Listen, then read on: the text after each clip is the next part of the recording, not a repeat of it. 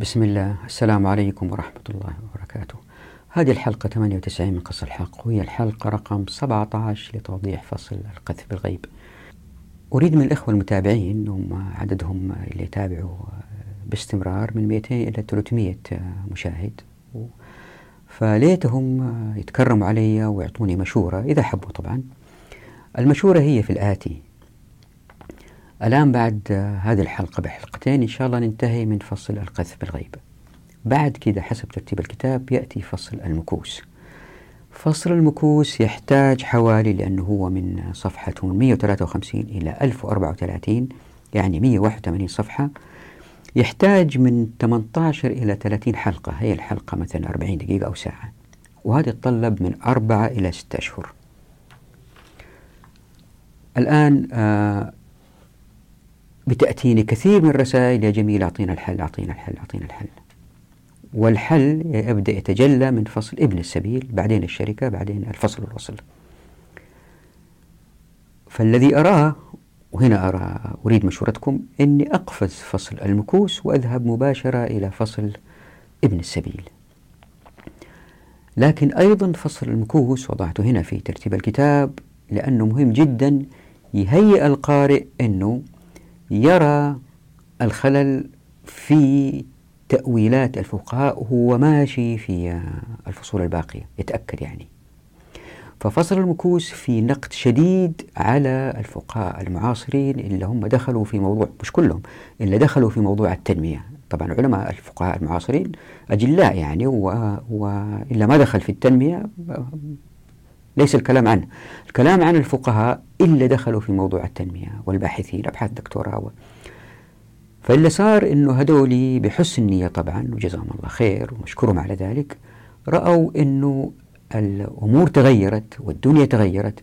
إذا لابد أن الإسلام حتى يكون صالح لكل زمان ومكان لابد هذه الأنظمة والقوانين التي قد تنبثق من الشريعة تتغير. مثلا وكذلك جعلناكم أمة وسطا قالوا إحنا أمة وسط لا إحنا اشتراكية ولا رأسمالية صاروا يجيبوا النصوص وزبطوها حتى نظهر وسط.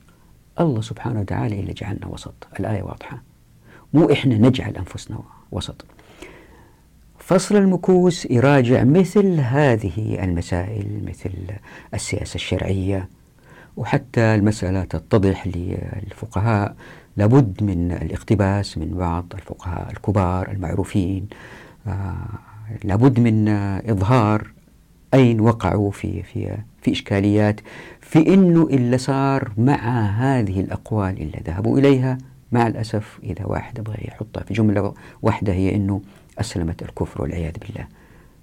فإلا صار أنه عندنا نظام اقتصادي الآن وأنظمة بلديات وأنظمة تصنيع وتصاريح وما إلى ذلك كلها نابعة من النظام الرأسمالي الغربي. لكن في إطار إسلامي.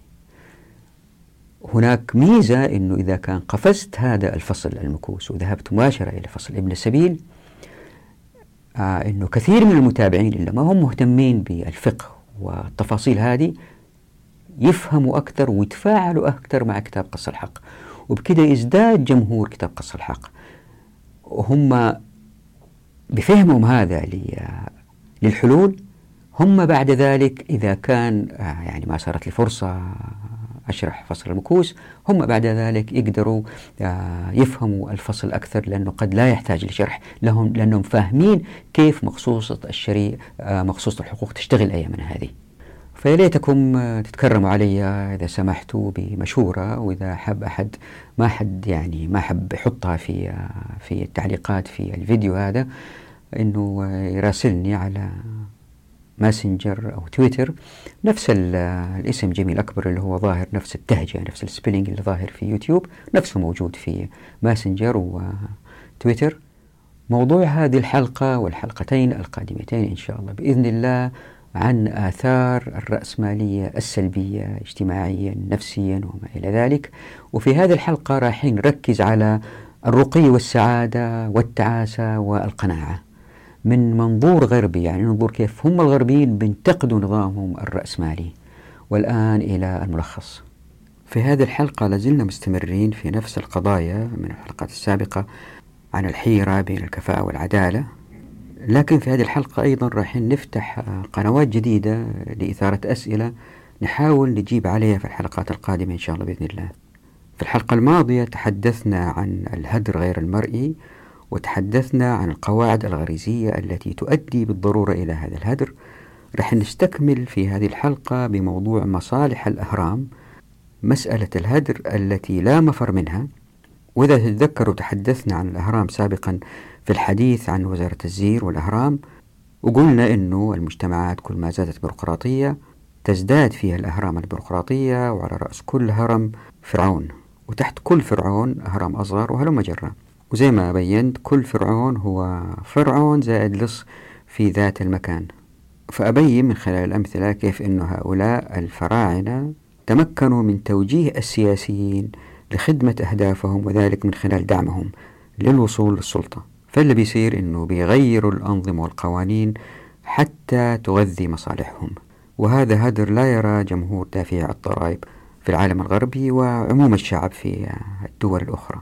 كل هذه المسائل اللي دايرين حولها هي للمحاولة للوصول إلى مجتمع سعيد فنبدأ من هذه الحلقة نعرف ملامح هذا المجتمع واللي يبدأ بالسؤال هل الحياة في المدن ضرورة للرقي والسعادة؟ لاحظوا أن استخدمت كلمة للرقي والسعادة لأن الحياة تحتاج شيئين الرقي المعرفي والتقني حتى الإنسان يرتاح زائد السعادة البشرية هنا بفتح مسار جديد تأتي الإجابة عليه إن شاء الله في الفصول القادمة وبالذات فصل ابن السبيل. فهل مواقع المدن مثلا تعكس جدارتها من حيث الخيرات الموجودة فيها موقع الاستراتيجي للتجارة مثلا أو إنها تعكس سطوة السلطة والبيروقراطية الموجودة فيها؟ زي ما وضحت قلت رقي وسعادة يعني الرقي جانب والسعادة جانب آخر.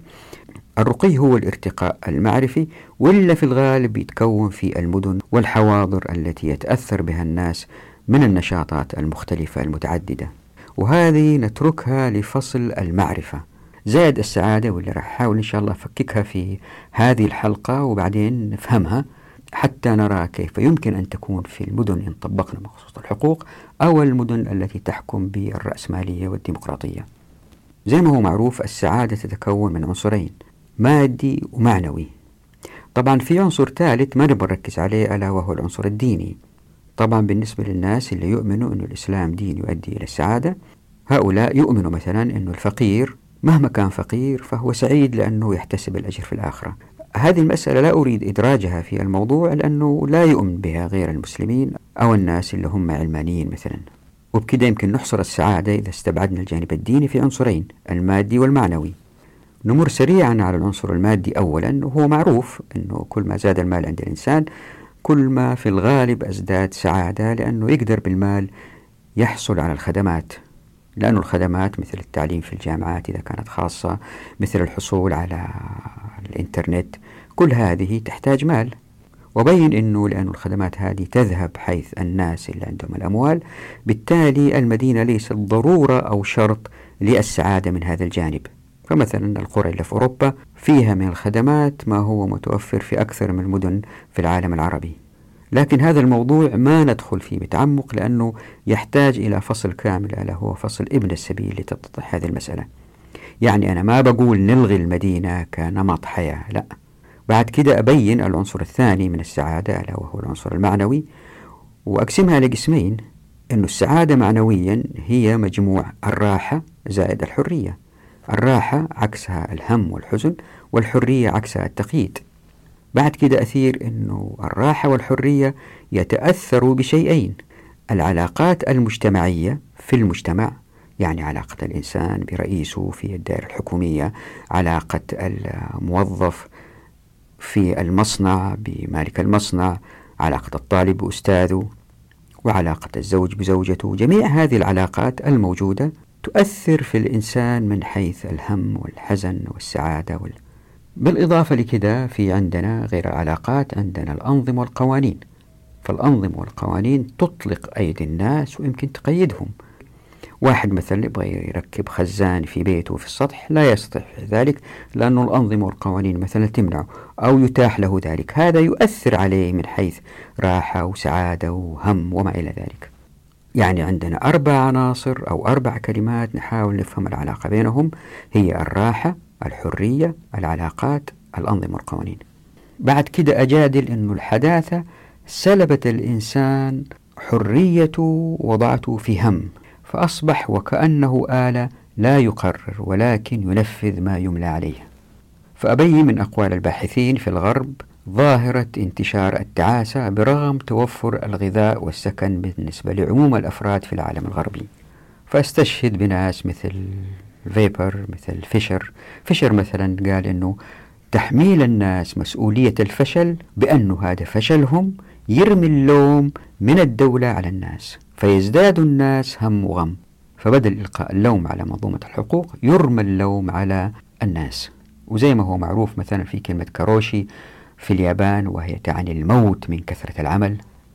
فنمر على بعض الأقوال التي أثيرت من السابق مثل أقوال فيبر وكارل ماركس وحديثا مثلا في الأستاذ في جامعة أوريغون جون بيلمي فوستر الذي يتحدث عن هذه المسائل. وفي عام 2020 قدرت منظمة الصحة العالمية عدد المصابين بالاكتئاب ب 300 مليون شخص. مثل هذه المناقشات والأفكار أدت إلى ظهور حوار في العالم الغربي عن ما الذي يجب على المجتمع تقديمه للفرد حتى لا يلوم الفرد إلا نفسه. يعني ما هي حقوق الفرد على المجتمع؟ فنعرض كلام ما سألوه هو باحث مشهور جدا في هذه المسألة. بعدين نمر على موراي وماركوز. ماركوز ألف كتاب مشهور جدا اسمه One Dimensional Man. من خلال بعض التوضيحات نصل إلى نتيجة أن الدعايات المنتشرة في العالم الغربي التي تؤدي إلى المزيد من الاستهلاك للكماليات طبعا هو ما يسوي دعايات بكثرة عن الضروريات لأنه الناس ماخذينها في جميع الأحوال. هذه الدعايات تحسس الناس دائما بالنقص لأنه أصلا ما في قناعة. يعني مثلا إذا سيارتك ما تستخدم هذا النوع من الكفرات فأنت لست في أمان تام وعندما تظهر كفرات جديدة تبين لك الفرق بين الجديد والقديم حتى تسحبك لشراء هذه الكفرات لأنك تشعر دائما أنك لست في أمان وأنت بهذه الكفرات اللي عندك. طبعا ليست جميع هذه الدعايات سلبية منها ما هو مفيد وجيد لكن معظمه يتجه إلى تحسيس الإنسان بالنقص وأنه سيزداد متعة وراحة إذا اشترى هذا الشيء اللي شافه في الدعاية. بعد كده يأتي الربط بقلة أو عدم القناعة عند الجمهور برغم أنهم بيستهلكوا أكثر وأكثر. وبين كيف أن السعادة المزيفة تأتي بزيادة الاستهلاك لتستمر عدم القناعة عند الأفراد فيزدادوا استهلاك. نمر على كلام دورخايم مؤلف كتاب الانتحار ونبين كيف أنه الاستهلاك أحيانا يؤدي للإثارة أكثر من تلبية الحاجات اللي يحتاجها الإنسان. بعد كده أبين الربط من خلال تسكير أبواب التمكين أدت إلى ظهور البيروقراطية التي أدت إلى الطبقية التي أدت إلى ظهور الفراغ عند بعض الناس واللي أدى إلى انتشار الكماليات للربح من وراء هؤلاء الناس وهذا أدى إلى عدم القناعة وزيادة الاستهلاكية. إذا الأصل هو الفراغ بسبب الظلم الذي وقع على جماعة كبيرة من الناس إلا ما لهم ولوج إلى الموارد والموافقات والمعرفة بسبب قفل أبواب التمكين. بعد كده أبين أنه الحل لهذه الإشكالية يأتي من أن السوق يكون مشبع بالضروريات والذي يؤدي إلى القناعة. حتى أثبت هذه أذهب إلى حديث الرسول صلى الله عليه وسلم من أصبح منكم آمنا في سربه معافا في جسده عنده قوت يومه فكأنما حيزت له الدنيا بحذافيرها. لاحظوا آمنا في سربه.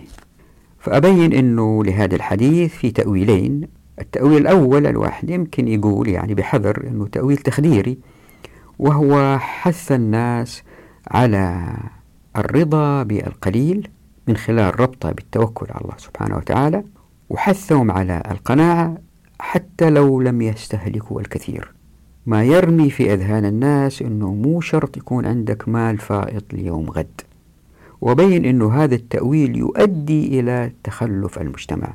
ليه؟ لأنه حديث الرسول صلى الله عليه وسلم آمنا في سربه فأذهب إلى التأويل الثاني اللي بحاول أشرحه في كتاب قص الحق ألا وهو أنه فتح أبواب التمكين تؤدي إلى مجتمع ما فيه بيروقراطيات تؤدي إلى سوق مكتظ بالضروريات وهذا يؤدي إلى انتشار القناعة ليه؟ لأنه إذا ما في كماليات في السوق بكثرة لماذا يجمع الإنسان المال؟ لكن في نفس الوقت هذا لا يؤدي إلى مجتمع متكاسل. ليه؟ لأنه آمنا في سربه. مثلا هذا مثال. كيف يكون الإنسان آمن في سربه؟ إلا إذا كان نفس السرب كله قوي. لكن إن كان مجموع السرب غير آمن كما هو حال الدول النفطية الآن التي يتم تهديدها ليل نهار من دول مجاورة لكن كل واحد في بيته عنده أكله وشربه. طبعا الرسول صلى الله عليه وسلم لا يريد لهذه الأمة أن تكون بهذه التركيبة. فأبين بمرور سريع ويأتي إثباتها إن شاء الله في باقي الكتاب كيف أنه تطبيق الشريعة يعني تطبيق مقصوصة الحقوق تؤدي إلى زيادة السعادة بزيادة الإنتاجية التي تكون في الضروريات. وللتأكيد لهذا الاستنتاج نمر على حديث الرسول صلى الله عليه وسلم عن أنه إذا ابن آدم أوتي واديا من ذهب يطلب آخر فأبين أنه متى يكون جمع المال ذات لذة أعلى فنتحدث عن الإحساس أنه الفقر هو ليس نقصان الضروريات لكن أيضا هو إحساس زي ما تحدثنا في الحلقة الماضية لما ضربنا مثال هارون الرشيد رضي الله عنه. لأستنتج أن الرأسمالية تؤدي إلى المزيد من عدم القناعة مقارنة بالإسلام طبق بعد كده أثير السؤال لماذا برغم تمتع أفراد الغرب؟ بالضروريات لكنهم يطالبون بالمزيد من الكماليات. هذا سؤال محير من أوائل من تصدى له باحث اسمه ساندرز واللي باختصار بين أنه الرأسمالية وكأنها سلم كهربائي نازل لتحت بسرعة والناس بيحاولوا يطلعوا في هذا السلم ويتعبوا ويتعبوا في النهاية يجدوا أنهم لم يكسبوا شيء كثير لأنه ما جنوه جناه الآخرون مثلهم. يعني واحد يدرس عشان يحصل على الماجستير لعله يحصل على وظيفة أفضل. جد الآخرين اجتهدوا وحصلوا على الماجستير فتزداد المنافسة بينهم فيزداد الهم. طبعا في ناس ردوا على ساندرز وراح أشرح ردهم. بعد كده أتحدث عن تشارلز موراي وهذا باحث معروف أيضا وماركس وكيف إنهم الاثنين أكدوا على أن الرأسمالية سلبت الإنسان الاحترام زائد سلبته التقدير. احترام وتقدير. فمع الرأسمالية والتصنيع الإنسان سلب الاحترام لأنه احترامه مربوط بما لديه من مال وسلب التقدير لأنه عندما يعمل في مصنع أو أجير هو ينفذ ما طلب منه من تعليمات وبالتالي هو أصبح عضلة كآلة. بعد كده أشرح رد المدافعين عن الرأسمالية. واللي محور ردهم أن الرأسمالية أدت إلى ظهور الآلات التي تحل محل الإنسان في كثير من الأعمال مثل هذه الروبوتات التي تعمل في المصانع. وحتى لا تطول الحلقة أقف هنا والتكملة في الحلقة القادمة اللي نتحدث فيها عن مآسي الرأسمالية إن شاء الله بإذن الله. والآن إلى التوضيح. زي ما هو معروف وثابت يمكن تشوفوا هذا في الإنترنت في الوثائقيات الشركات الكبرى تساهم في تغيير سياسات الدولة بما يلائم مصالحها.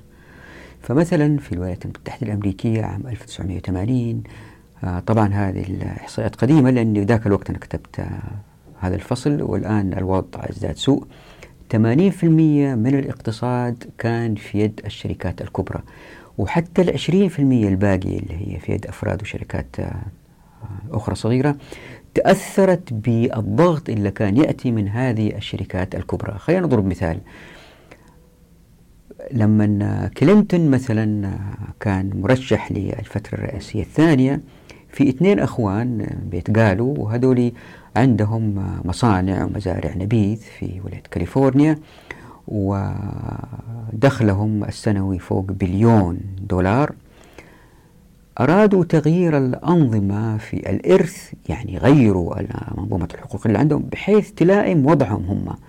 فساهموا في دعم كلينتون للفوز مرة ثانية وبعض المرشحين من الولاية. وبالفعل بعد ما فاز كلينتون أعطاهم اللي يبغوه. هذا بالإضافة إلى أنه زي ما تقول وثائقيات أنه ضغطوا آه، أو كانت لهم وعود من الرئيس أنه إذا فاز يدعم آه، الإعلانات عن النبيذ في أوروبا من باب دعم الصناعة المحلية. فاللي صار أنه إذا هم قاموا بالدعايات هذه تكلفهم أكثر مما إن قامت به الدولة. يعني لما الدولة قامت فيها من أموال دافعي الضرائب المستفيد كان ليسوا بالضرورة دافعي الضرائب المستفيد هم هؤلاء الأثرياء. عندما وزير التجارة براون سافر إلى الصين لعمل اتفاقيات تجارية أخذ معه 25 من الرؤساء التنفيذيين لشركات كبرى.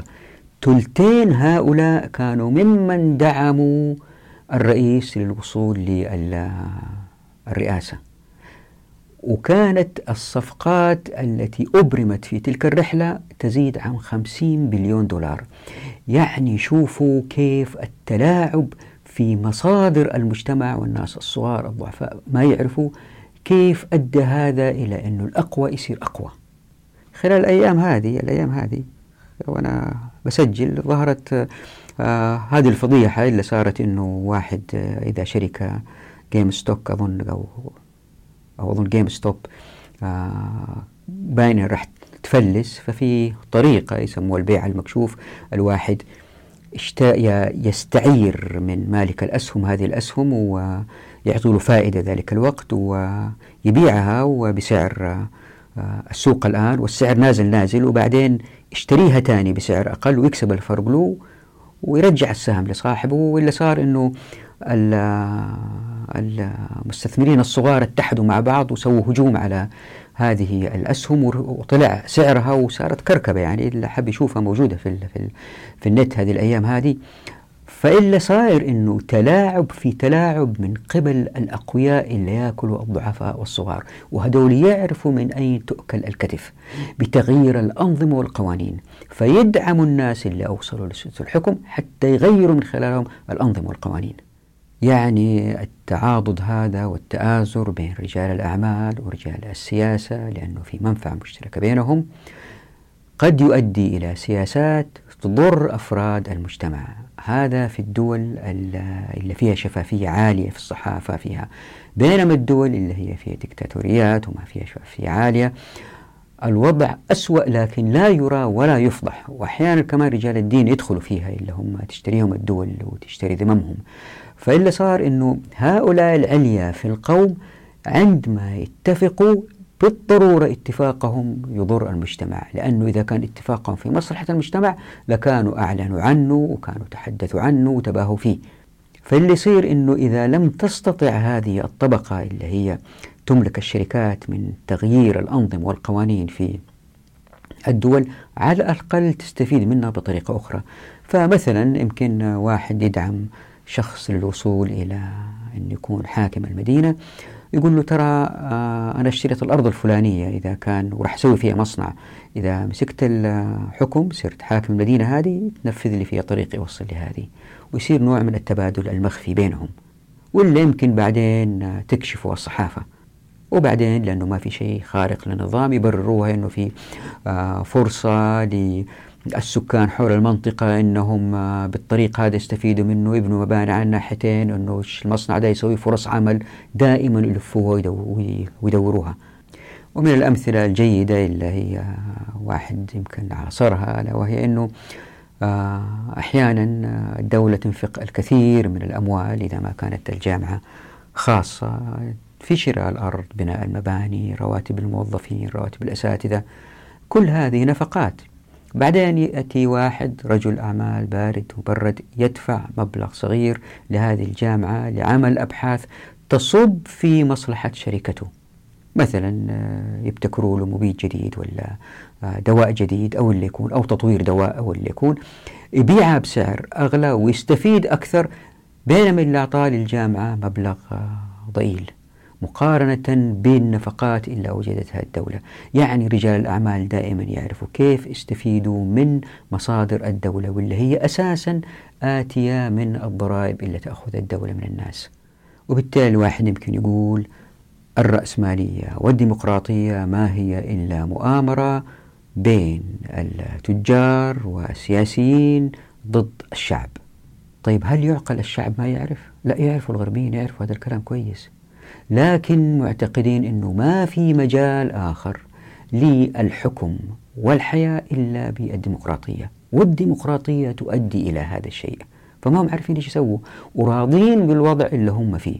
يعني هم راضين بوضع إنه الشعب ينقسم إلى معظمه معظمه وليس كله إلى جماعتين جماعة تشتغل عند الدولة وجماعة تشتغل عند الشركات. وهذه الجماعتين اللي هم الفئة الأعظم في الشعب اللي هي ناس تشتغل في حاجة ما تملكها هؤلاء مستعبدين وتأتيهم أمراض وبلاوي من الوضع المزري اللي هم فيه. وإن أردت تلخيص الديمقراطية والرأسمالية في جملة واحدة لقلت لقد أصبحت مجتمعات الحداثة سلسلة متداخلة من الفراعنة اللصوص أي أن التركيبة الاجتماعية استعبادية. الكل فرعون ولص في موقعه لأن من يعمل لا يملك. ومن يملك لا يعمل والإسلام لا يؤدي لهذا كما سنرى بإذن الله بل ويزيد من الإنتاجية. وهنا في تذكير سريع ذكرت مرارا يجب ألا ننسى ونتذكره دائما أنه التقدم التقني اللي هم فيه والرفاهية اللي هم فيها المادية هي ليست بسبب منظومات حقوقهم هي بسبب التقدم المعرفي لدى البشرية جيل بعد جيل. لو ما أخذوا من المسلمين من الخوارزمي وغيره ما وصلوا اللي وصلوا. لكن هم بنوا على اللي أخذوه من المسلمين. خلينا نقول هذا الكلام ما هو صحيح لأنهم ما يوافقوا عليه. التقدم اللي عندهم هو ليس بسبب الديمقراطية ولكن بسبب النمو المعرفي الذي نما سواء كان شوف الصين بتمطر العالم بالمنتجات ومنظومتها الحقوقية تختلف تماما عن النظام الرأسمالي هي فيها دكتاتورية عالية جدا ومع ذلك بتمطر الكرة الأرضية بمنتجاتها. في فصل ابن السبيل إن شاء الله بإذن الله نضحت فكرة وجود المدن الحالية بوضعها الحالي بهذا الازدحام وهذه المواقع. ليه؟ لأنه ستروا إن شاء الله بإذن الله في ذلك الفصل أنه إن طبقنا مقصوصة الحقوق ستظهر المدن بوضع مختلف. المستوطنات قد لا تكون أو المدن أو القرى لا تكون بهذا الحجم اللي هي عليه الآن. في نفس الوقت يمكن ما تكون في هذه المواقع اللي هي عليه الآن. طبعا هناك مدن واضح أنها موقع استراتيجي مثل نيويورك شيكاغو والقاهرة لكن آه، أخذت آه، وضع أعظم بكثير اقتصاديا مما آه، موقعها يساعد على ذلك. فراح نشوف إن شاء الله في فصل ابن سبيل أنه إن طبقنا مقصود الحقوق ستظهر المدن بطريقة تعكس الموارد الاقتصادية تحت الأرض وحركة التجارة أكثر من أنها تعكس القوة السياسية والتآمر والتلاعب السياسي في هذه المدن. يمكن الواحد استنتج من اللي قلته السابق هذا أنه كتاب قص الحق بيحاول يهدم فكرة الحياة في المدن. لا مو هذا القصد أبدا. لكن إن طبقنا مقصوصة الحقوق ستظهر المستوطنات والمدن والقرى بشكل مختلف. هذه نتركها لفصل آه ابن السبيل. لكن الآن خلينا نحاول نجيب على السؤال الآتي. هل العيش في المدن هو الأفضل للبشر؟ وإذا كان فلماذا؟ الإجابة على هذا السؤال آه كما هو معروف أنه الناس يحبوا الحياة في المدينة والمدينة كانت أداة مهمة جدا للتقدم البشري لسببين.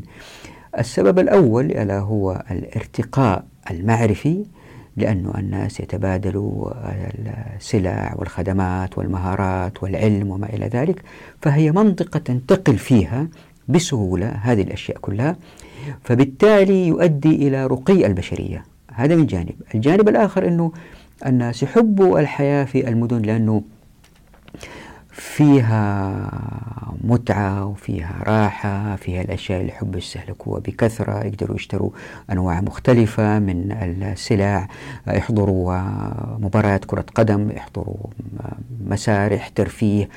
يعني الكثرة هذه توجد نوع من السعادة والإطمئنان للبشرية. يعني عندنا جانبين.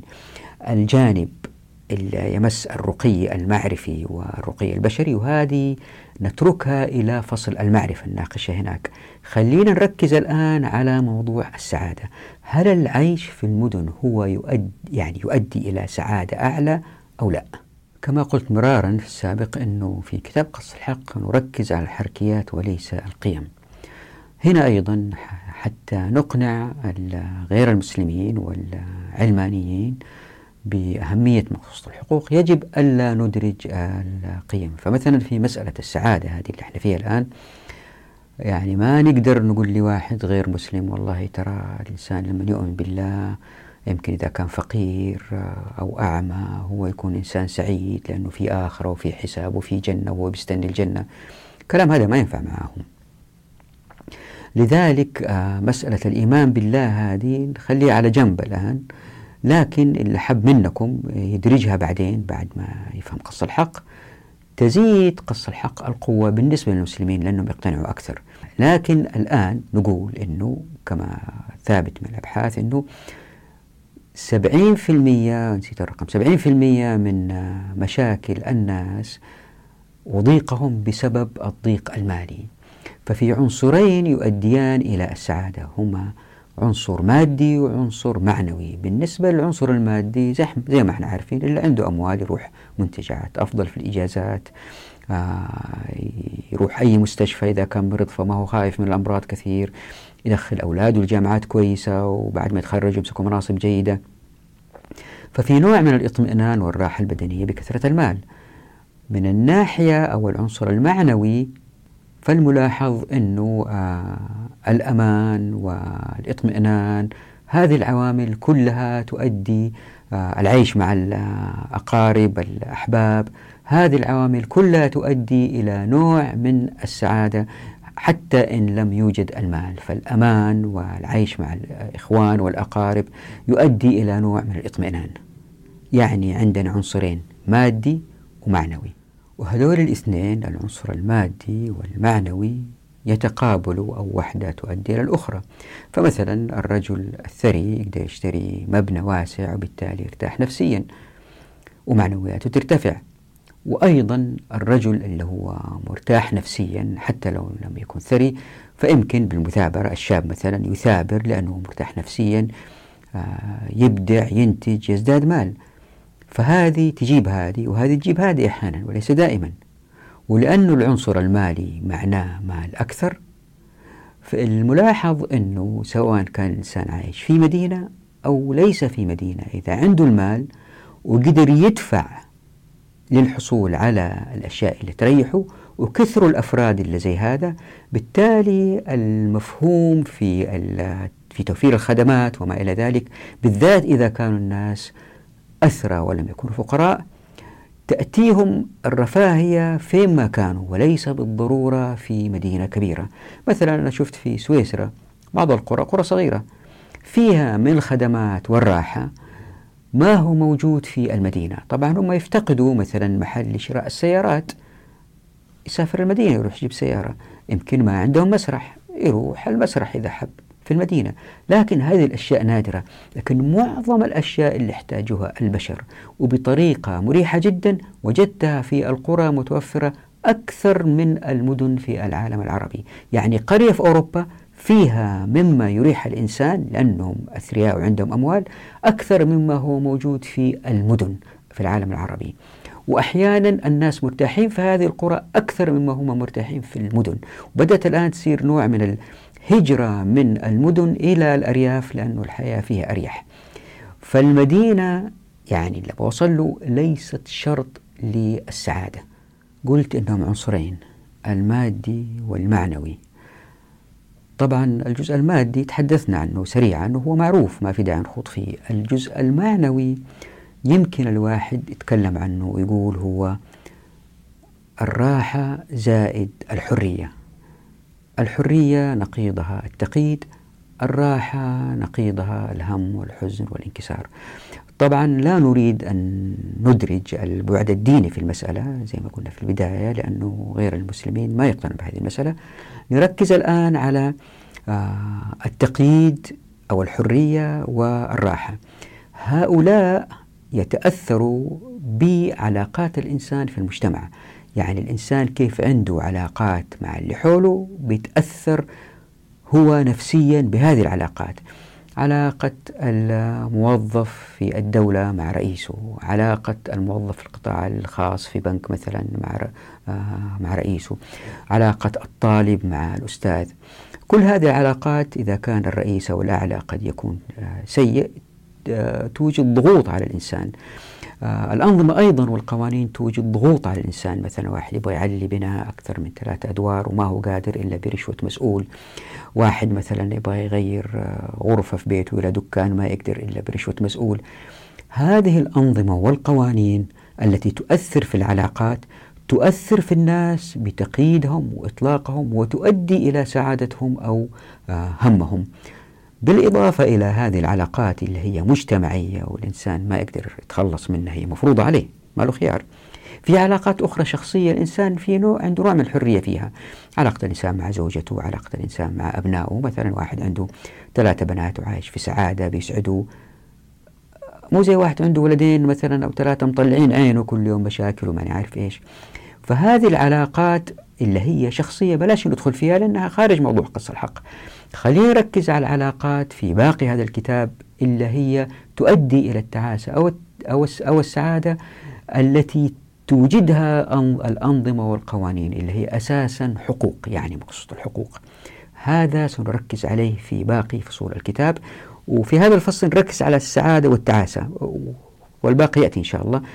زائد آه سنركز في هذا الفصل في الحلقة القادمة اللي بعدها على الهم والغم التي توجد النظم الرأسمالية. وأيضا زي ما هو معروف فالكثيرين درسوا ثم لخصوا أن الرأسمالية تؤدي إلى تعاسة بسبب أسباب كثيرة من أهمها أنها تسلب الإنسان من إنسانيته. فمثلا في البيئات اللي هي ما قبل الحداثة اللي ما تعرف الرأسمالية بهذه الشراهة هي الرأسمالية موجودة من أول التاريخ بس حسب التعريف الواحد كيف يعرفها؟ آه أنه الأفراد كانوا لأنهم اشتغلوا في اللي يصنعوه وحتى إذا كانوا مستأجرين وما يملكوا اللي ينتجوه كان في نوع من المهارات اللي يستمتع فيها الإنسان ويطبقها في المنتجات اللي ينتجها ويشوفها قدام عينه فيشعر بنوع من السعادة. هذه الميزة أنه اللي يعرفه واللي يقدر يطوره ويقدر آه، يشوفه في اللي ينتجه لأنه هو اللي بيشكله هذه مع الرأسمالية انتفت هو ما له الصلاحية في اتخاذ أي قرار بشأن المنتج اللي يسويه. عنده مهام محددة يسويها. مثلا اللي يشتغل في شركة شركة فورد للسيارات وهذا اشتهرت بالفوردزم. هو موظف آه، بس يسوي نفس الشغلة مرارا وتكرارا. ما يقدر يغير فيها. ما عنده مجال. زي اللي اشتغل في ماكدونالد مطلوب منه يحط كذا قطعة آه، طماطم. يحطها. كذا قطعة خس يحطها. حتى البطاطس يقلأ في درجة محددة بالضبط بزيت يغلي في درجة كذا يحطها كذا دقيقة وكذا ثانية ويشيلها. ما يقدر يزيد الجهاز يسوي له طن يروح شايلها. فالفرد صار ماكينة الإنسان صار ماكينة. وهذه نقطة مهمة جدا في التقدم المعرفي. ليه؟ لأنه خلطوا خلطوا في أذهانهم بين التقدم المعرفي اللي يمكن ينتشر بين كل البشرية وتنتج أفكار جديدة ومنها نقدر نقي المجتمع ينقي. في آه، يأتي شرحها إن شاء الله في فصل المعرفة كيف المجتمع يسوي صفايات الأفكار الجيدة تطلع تطلع تطلع تطلع. هذه الآلية أزيلت تماما. حل محلها ناس يفكروا ويضعوا مواصفات وعلى الآخرين ينفذوها. مثلا لخص ريتشارد إسترلاين بعد إجراء مسح لثلاثين حالة دراسية في تسعة عشر دولة من البلدان المتقدمة والنامية. أن البلدان الغنية ليست في العادة أكثر سعادة من البلدان الفقيرة. طيب ليش؟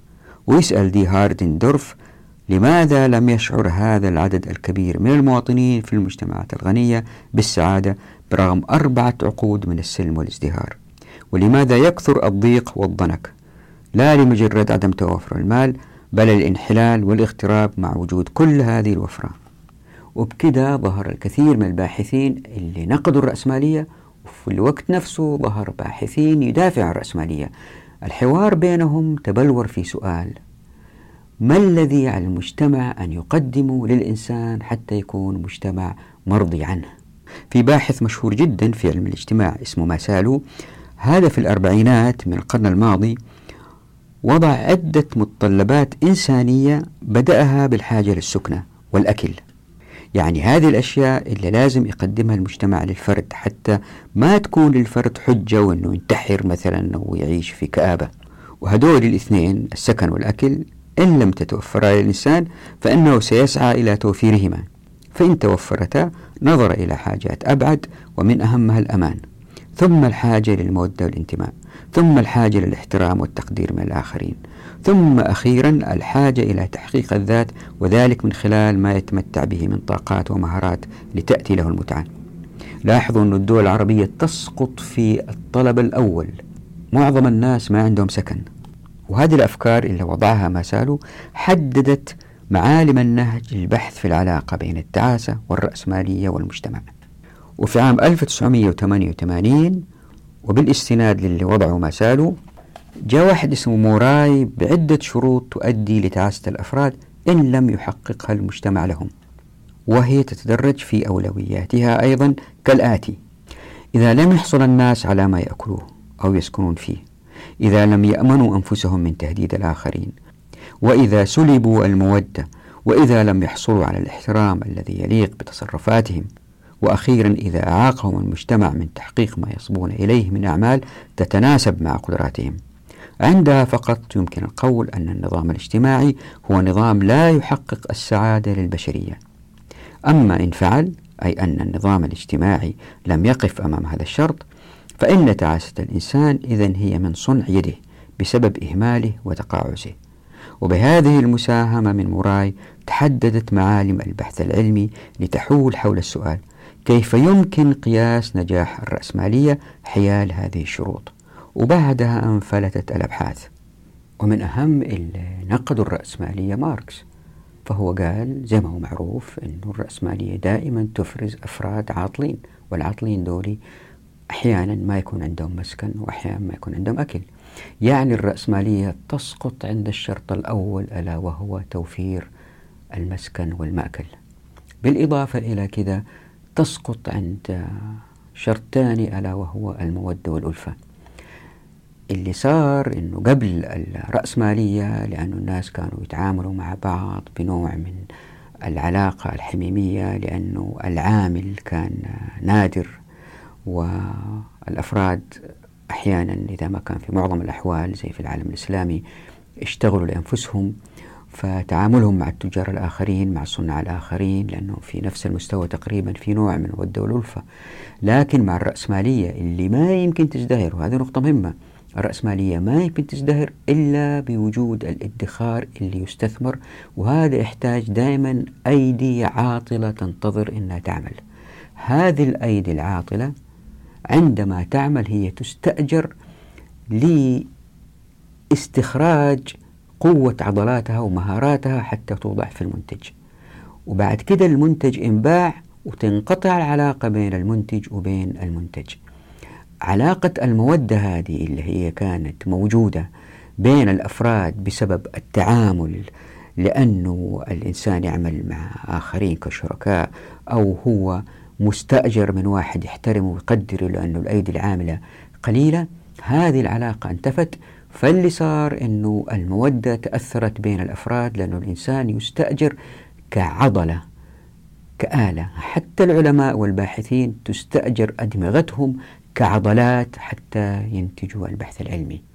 ولأن علماء الاجتماع اللي عايشين في الغرب ما يعرفوا مآسي دول العالم الثالث ولأنه الأبحاث في الغالب في دول العالم الثالث تستقى من العالم الغربي ولأنه العالم الغربي كان متقدم تقنيا وقدر يوفر إلى حد كبير المسكن والمأكل لمعظم أفراد المجتمع. كان المهم عند الباحثين ليس السكن والمأكل ولكن العناصر الأخرى اللي أتكلم عنها موراي. فمن هؤلاء النقاد مثلا ماركوز. وهذا له كتاب أشتهر جدا والذي رأى أن الرأسمالية تثير في الناس الرغبة إلى امتلاك ما هو زائف false needs. وزي ما أقول فامتلاك ما هو زائف هو ما تتقن الرأسمالية صنعه وذلك من خلال الدعايات للمنتجات الحديثة واحدة بعد الثانية. مثلا آه، مرة وقفت في سوبر ماركت وبشوف الشامبوات أو في صيدلية نسيت في شامبو original أصلي وفي شامبو new جديد وفي شامبو natural طبيعي وفي شامبو organic آه يعني الواحد يحتار إيش ياخذ والدعايات تحسس الإنسان إنه ناقص لو ما أخذ هذا. وأفضل مثال على كذا ال mouthwash هذه اللي كان الناس آه، يتمضمضوا فيها في الصباح و... فهي ما هي زي المسواك يعني ما حد يقول لك روح اشتري مسواك ولا يقول لك والله أتمضمض ولا لا. تظهر هذه الدعايات اللي تحسس الإنسان بالنقص إذا ما أخذ هذه الأشياء وتفضل تكرر نفس الرسالة ثاني وثالث ورابع ألين تخدر أكثر الناس. مثال جيد على كذا مثلا آه، بدال ما إنسان يبر والديه ويسكن معاهم مثلا آه، من 18 سنة يمكن يخرج من المسكن. ليه؟ لأنه الشركات اللي تبني المساكن تظهر هذه المساكن بالذات الصغيرة وتبنيها صغيرة عشان تربح منها. وفي آه، مقدرة الفرد اللي يمكن يسكن فيها ويعيش فيها فترة من غير زواج ويسدد آه، قيمتها من خلال البنوك. فتوضع بطريقة جذابة جدا الدعايات اللي تسحب الناس لهذه المساكن وكيف إنه عايش هو مبسوط ولوحده في راحة تامة. وكل ما تزداد المنتجات في السوق كل ما الناس بدأوا يستهلكوا أكثر وكل ما قناعتهم قلت. ليه؟ لأنه عندما يستهلكوا أكثر ما يصلوا للسعادة ويعتقدوا أنهم لأنهم لم يستهلكوا كما يجب لم يصلوا للسعادة. فتزداد النفس سعير في المزيد من الحصول على هذه السعادة المزيفة اللي لا يمكن يصلوا لها. وأفضل مثال على كذا هي الأفلام الإباحية والانفلات الجنسي اللي صاير في العالم الغربي. بدال ما يهيئوا المجتمع للزواج والحياة السعيدة في, في الزواج لا فتحوا كل أبواب التفاني في التلاعب في الجنس فظهرت المثلية وظهرت وأنتم عارفين الأشياء هذه والأفلام الإباحية والمواقع الإباحية و... وكل ما يستهلكوا أكثر كل ما يشعروا بتعاسة أكثر لأنهم في قناعة أنهم لم يصلوا لما يريدوا من سعادة. وبكذا النظام الرأسمالي كأنه يدافع عن نفسه لأنه بيوجه المشكلة في الأفراد إلا ما اقتنعوا واللي بيزدادوا استهلاك ويستمر النظام الرأسمالي بهذه الطريقة. يعني النفس البشرية كلما استهلكت أكثر كلما قلت قناعتها ليزداد نهمها في الاستهلاك. وكأنها وضعت نفسها في شكل حلزوني يزداد سعة كلما بعد عن المركز. وكأن الإنسان أصبح مدمنا على الاستهلاك الذي لا ترتوي نشوته إلا بالمزيد في كل مرة. وفي واحد اسمه دورهايم من رواد علم الاجتماع رأى أن رغبات الإنسان كمبدأ ليس لها نهاية وهو يعتقد أن الإنسان الذي تستعبده متطلباته اللانهائية لن يقتنع مهما استهلك وبذلك لن يكون سعيدا أبدا. وهذا كما يرى دورخايم هو الوصف المثلى لأفراد تعساء ومجتمع مريض كئيب. وطبعا ما هذا إلا لأن القناعة المرجوة من الاستهلاك لا تؤدي إلا إلى الإثارة بدل تلبية الاحتياجات. وبالطبع فإن هذه الاحتياجات أو بالأحرى الاستهلاكات التفاخرية برغم توليدها إشباعا مؤقتا إلا أنها لا تأتي إلا بالمنافسة الشديدة بين الناس لكسب المزيد من المال وهذا يولد الضغوط النفسية. وهذه إن شاء الله راح أوضحها كيف أنه المنافسة الشديدة تؤدي إلى الضغوط النفسية. هذا النقد السابق للعالم الغربي من باحثين غربيين زي ماركوس ودورخايم. طبعا في السابق هم رأوا الوضع في السابق يعني لو يكتبوا الآن ما الذي سيقولوه عندما يروا هذا الانتشار للسعير في المتعة في كل ما هو غريب وشاذ وذلك بسبب انفلات المجتمعات من حيث الإلحاد من حيث المخدرات من حيث الشواذ. ومعظم هذا اللي صار لأنه في نوع من الفراغ عند كثير من الناس لأنه أبواب التمكين مغلقة في الموارد والموافقات والمعرفة ولأنه في طبقة ثرية وتبغى تترفه ولأنه في ناس بيحصلوا على مال من غير كثير عمل ما في مجهود. اللي صار أنه في هذا الفراغ الكبير عند الناس يحتاج إلى تغطية هذا الفراغ يحتاج إلى إشغال. فظهرت هذه المستهلكات والملهيات. والمستهلكات لما أقول اللي هي من الكماليات ليس بالضرورة ساعات فارهة. قد تكون أفلام إباحية وقد تكون مخدرات. هذا الانتشار لكل هذه الإلهاءات بسبب الرأسمالية التي أدت إلى هذه الكماليات المرفهة مع تطبيق مقصوصة الحقوق لأنه أبواب التمكين مفتوحة والناس متقاربين في الدخل. وزي ما وضحت راح أكد هذه المسألة عندما آه تزدهر الأسواق بالضروريات والكل شغال في إنتاج الضروريات وأنه الكماليات راح تصير حاجيات بعدين ضروريات بسرعة ولا تخرج من السوق. في مثل هذه الظروف لأنه معظم أفراد المجتمع منشغلين باللي يحتاجوه لحياتهم لن تظهر هذه الترفيات التي تؤدي إلى أفساد المجتمع. خلينا ننظر لحديث الرسول صلى الله عليه وسلم من أصبح منكم آمنا في سربه معافا في جسده عنده قوت يومه فكأنما حيزت له الدنيا بحذافيرها. إذا وضعنا هذا الحديث في إطار الضروريات والكماليات وفي إطار الوضع الحالي من الرأسمالية التي تؤدي إلى الترف والإسراف الحديث يمكن يأخذ تأويلين.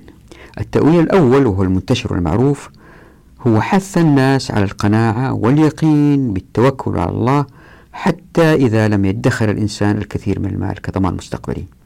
يعني توكل على الله مو شرط عندك يكون مال في المستقبل.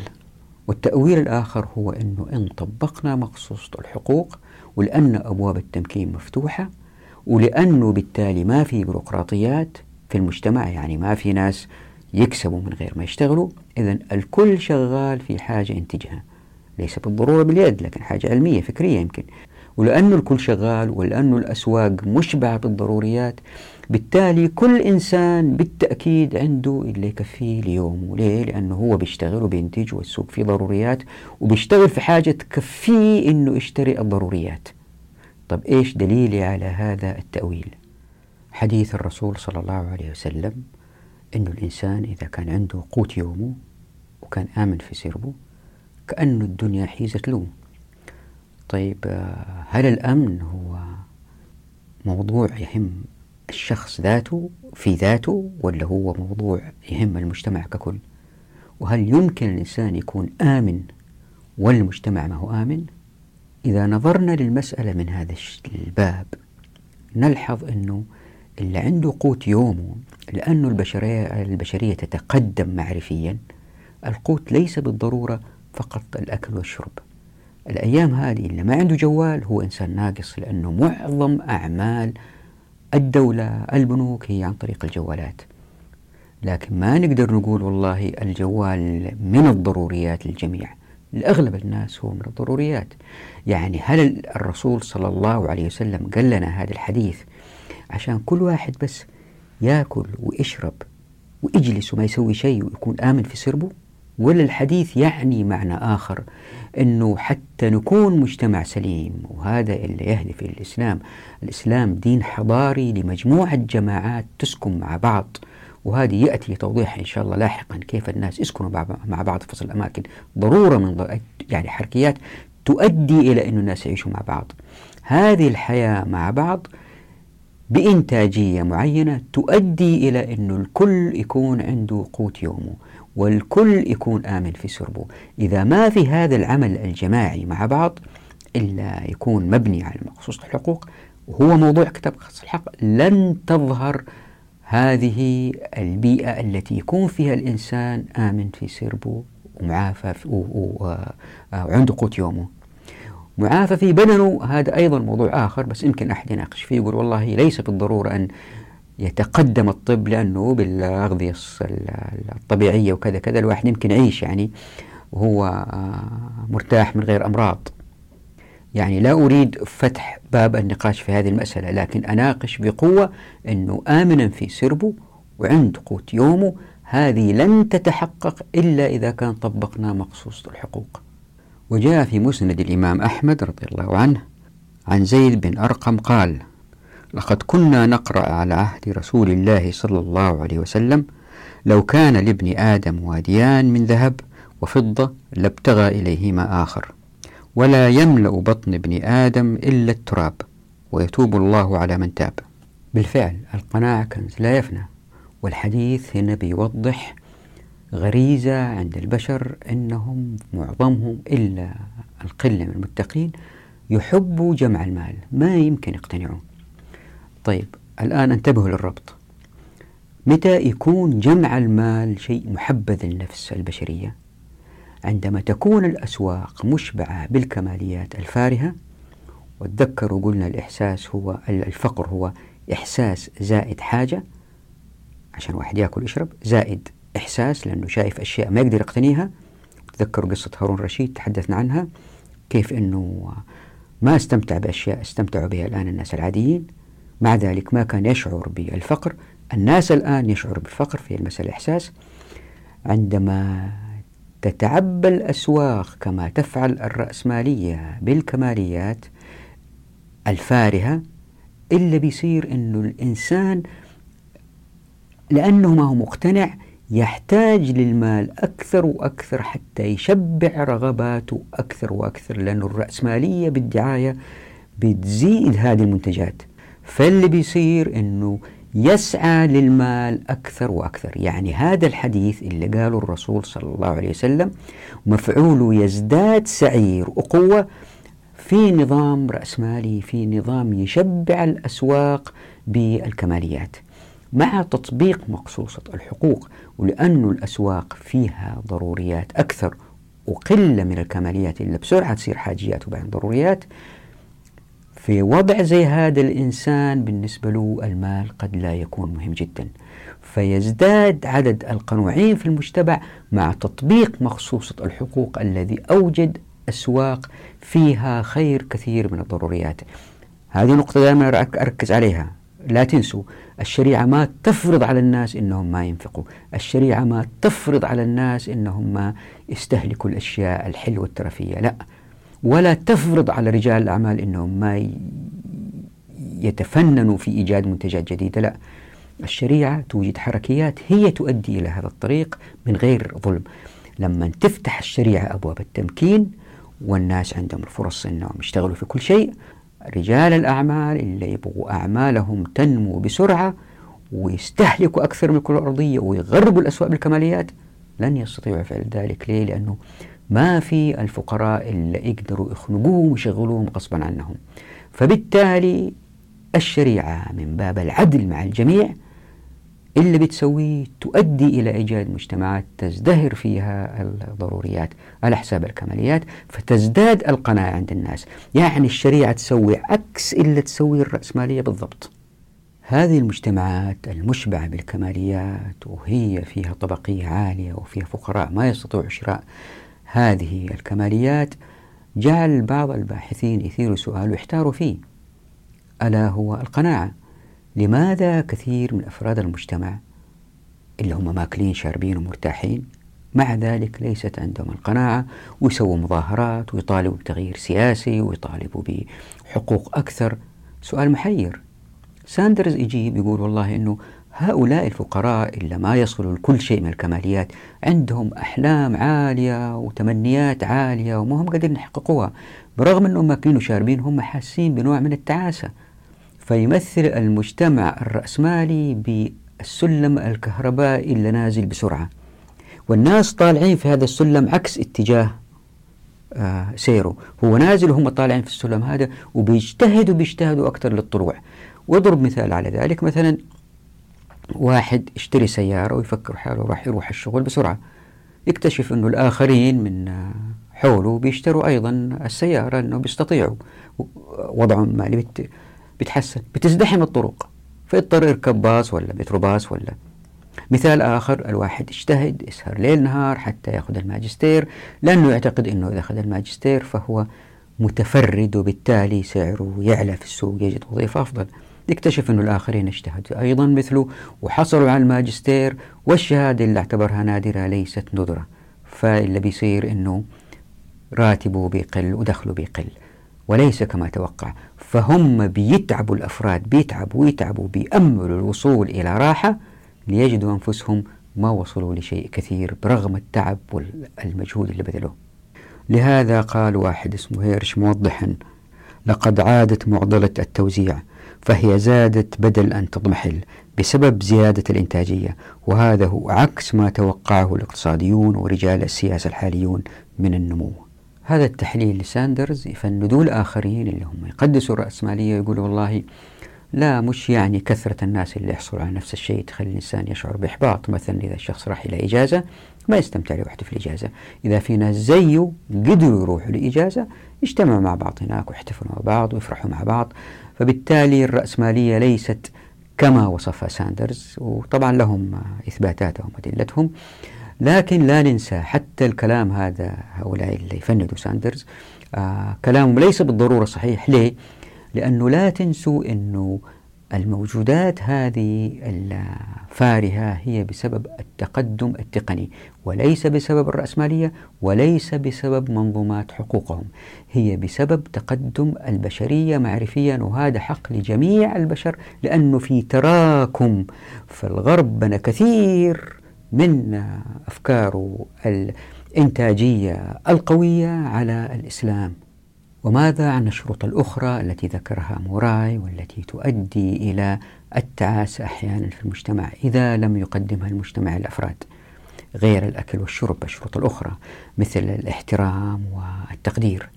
زي ما هو معروف الناس يشعروا بسعادة أكبر عندما يحترمهم الآخرون ويشعروا بسعادة أكثر إذا وجدوا عمل. في هذا العمل يمارسوا ذكائهم ومهاراتهم حتى يروا المنتجات اللي سووها ويفرحوا فيها. من أشد اللي انتقدوا النظام الرأسمالي في هذه المسألة كارل ماركس. ماركس بيقول أن الرأسمالية أبدعت في سلب الاحترام من الناس لأنه مع الرأسمالية الإنسان لا يقدر إلا بقدر ما عنده من مال وهذا شيء معروف. كل ما الإنسان ماله كثر كل ما احترمه الناس أكثر كل ما كان فقير ما حد سأل فيه. بالإضافة إلى ذلك التقدير. فإذا كان المجتمع يهب الإنسان فرصة عمل هذا الإنسان المقدرة اللي عنده استغلها وإنتج أشياء تخلي المجتمع يقدره فهو في مجتمع بيؤدي إلى السعادة. لكن إذا كان المجتمع ما أعطاه فرصة العمل هذه وسخرته إلى أعمال صار هو فيها زي الآلة ما في فرق بينه وبين الآلة يشعر بتعاسة. هنا اللي هم يدافعوا عن الرأسمالية ردوا على هذه المسألة من جانبين. الجانب الأول زي ما قال واحد اسمه روبرت بلونر أنه الإنسان يشعر بتعاسة إذا كان ما هو متمكن في العمل وكان معزول وكان يؤدي نفس العمل باستمرار وأنه لا مع الرأسمالية والتقدم التقني اللي صار أنه بعض الأعمال هذه بدأوا الناس مع ال post-Fordism يعني ما بعد الفوردية لأنه نظام الفوردزم عارفين خط كذا سيارة تمشي في سيارة فورد وكل عامل يسوي نفس الشغلة نفس الشغلة نفس الشغلة. أنه هذه الأعمال بدأت تعطي آه نوع من المرونة أكثر للأفراد للمشاركة في أعمالهم في اتخاذ القرارات. الجانب الثاني أنه مع التقدم التقني يوم عن يوم الآلات بتحل محل الإنسان في هذه الأعمال المملة زي صناعة السيارات. الآن بتشوفوا هذه الروبوتات اللي هي الآلات اللي هي تربط السيارات مع بعض وما إلى ذلك. حتى أنه واحد بيقول أنه الأعمال هذه المملة اللي تتكرر بتقل لدرجة أنها وصلت 20% من الإنتاج البريطاني في آخر القرن العشرين. وبالتالي مع الرأسمالية بدأوا الناس يتجهوا لأعمال أخرى مثل السياحة مثل التعليم التي آه، يتمكنوا فيها من آه، مزاولة مهاراتهم وإمكاناتهم. وزي ما راح تشوفوا إن شاء الله كيف أن الشريعة إذا طبقت تعامل الإنسان كإنسان مبدع وليس إنسان آلة وهذا لن يتحقق إلا إذا كان معظم أو جميع المنتجين هم الملاك عندها يكونوا مبدعين. في الحلقة القادمة إن شاء الله نرى مآسي هذا الوضع الذي وصلت إليه الرأسمالية والآلام والأمراض في الحلقة اللي بعدها. في الحلقة القادمة نتكلم عن احترام الذات وتحقيق الذات والحلقة اللي بعدها نتكلم عن الآلام التي أوصل إليها آه التي وصل إليها المجتمع من خلال الرأسمالية. نراكم على خير في أمان الله ودعواتكم.